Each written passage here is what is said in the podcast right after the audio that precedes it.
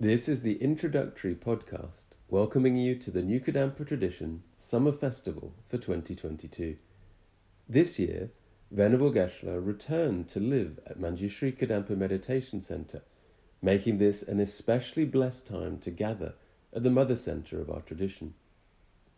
During the festival, we will celebrate the 25th anniversary of the opening of the first Kadampa Temple for World Peace here at Manjushri Kadampa Meditation Center and be inspired by Venerable Geshe-la's extraordinary vision of a temple for world peace in every city of the world. The festival teachings will be drawn from Clear Light of Bliss, one of Venerable Geshe-la's first and most important published works. In the first week, retired General Spiritual Director Genla Khyenrab will grant the empowerment of Buddha Shakyamuni and explain the meditations for developing spontaneous great bliss the subtlest level of mind. In the second week, our Deputy Spiritual Director, Genla Jampa, will explain how to develop the perfect concentration of tranquil abiding and the deepest realization of ultimate truth, emptiness.